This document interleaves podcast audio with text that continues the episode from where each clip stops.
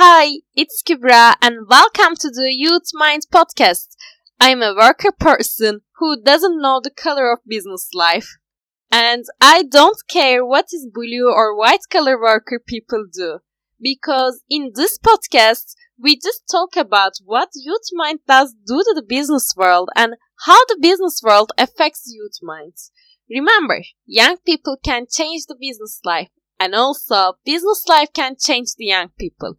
So, let the change begin in here.